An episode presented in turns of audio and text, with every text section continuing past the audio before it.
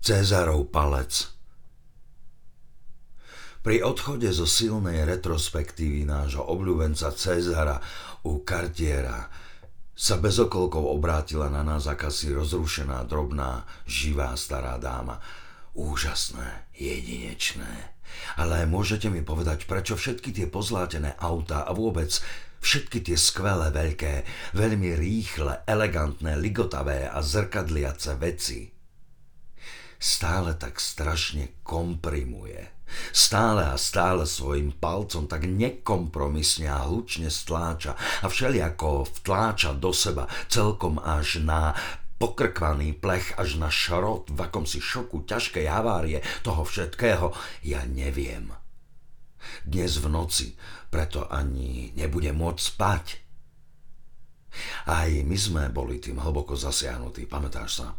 Sprisánecky sme sa na ňu usmiali a mlčky pokrčili plecami ako muž a žena, čo to práve všetko šťastne prežili.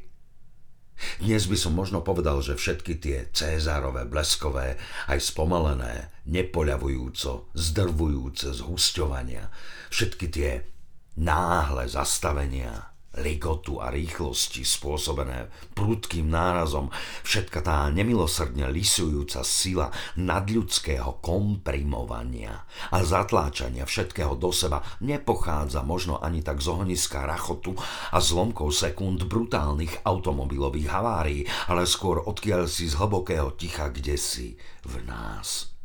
A ďalej spí vo vitrínach, hlboko v tých dávnych malých, krehkých, dokonale hladkých rodénových soškách, ktoré sa vedené a ovládané akousi nepoľavujúco rastúcou dostredivosťou svojho zvnútorňovania komprimujú sami, prepadajúca kam si celkom dovnútra vlastného, slastne napätého tajomstva. V noci dňa Spíme, napätie rastie. Cezarov palec ukazuje nahor.